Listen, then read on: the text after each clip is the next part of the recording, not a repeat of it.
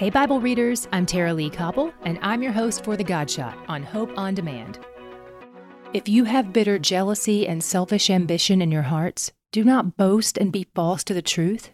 This is not the wisdom that comes down from above, but is earthly, unspiritual, demonic. James 3 14 through 15. How can you tell when you're being driven by the flesh, when your sinful desires are ruling over your godly desires? According to this book, one way we can tell is when we find ourselves leaning into jealousy or pushing our own agendas. Sometimes that can even lead us to distort the truth. When Jesus' brother wrote these words to the early church, they were enduring lots of issues, both inside and outside the church. He wanted them to be united, not divided.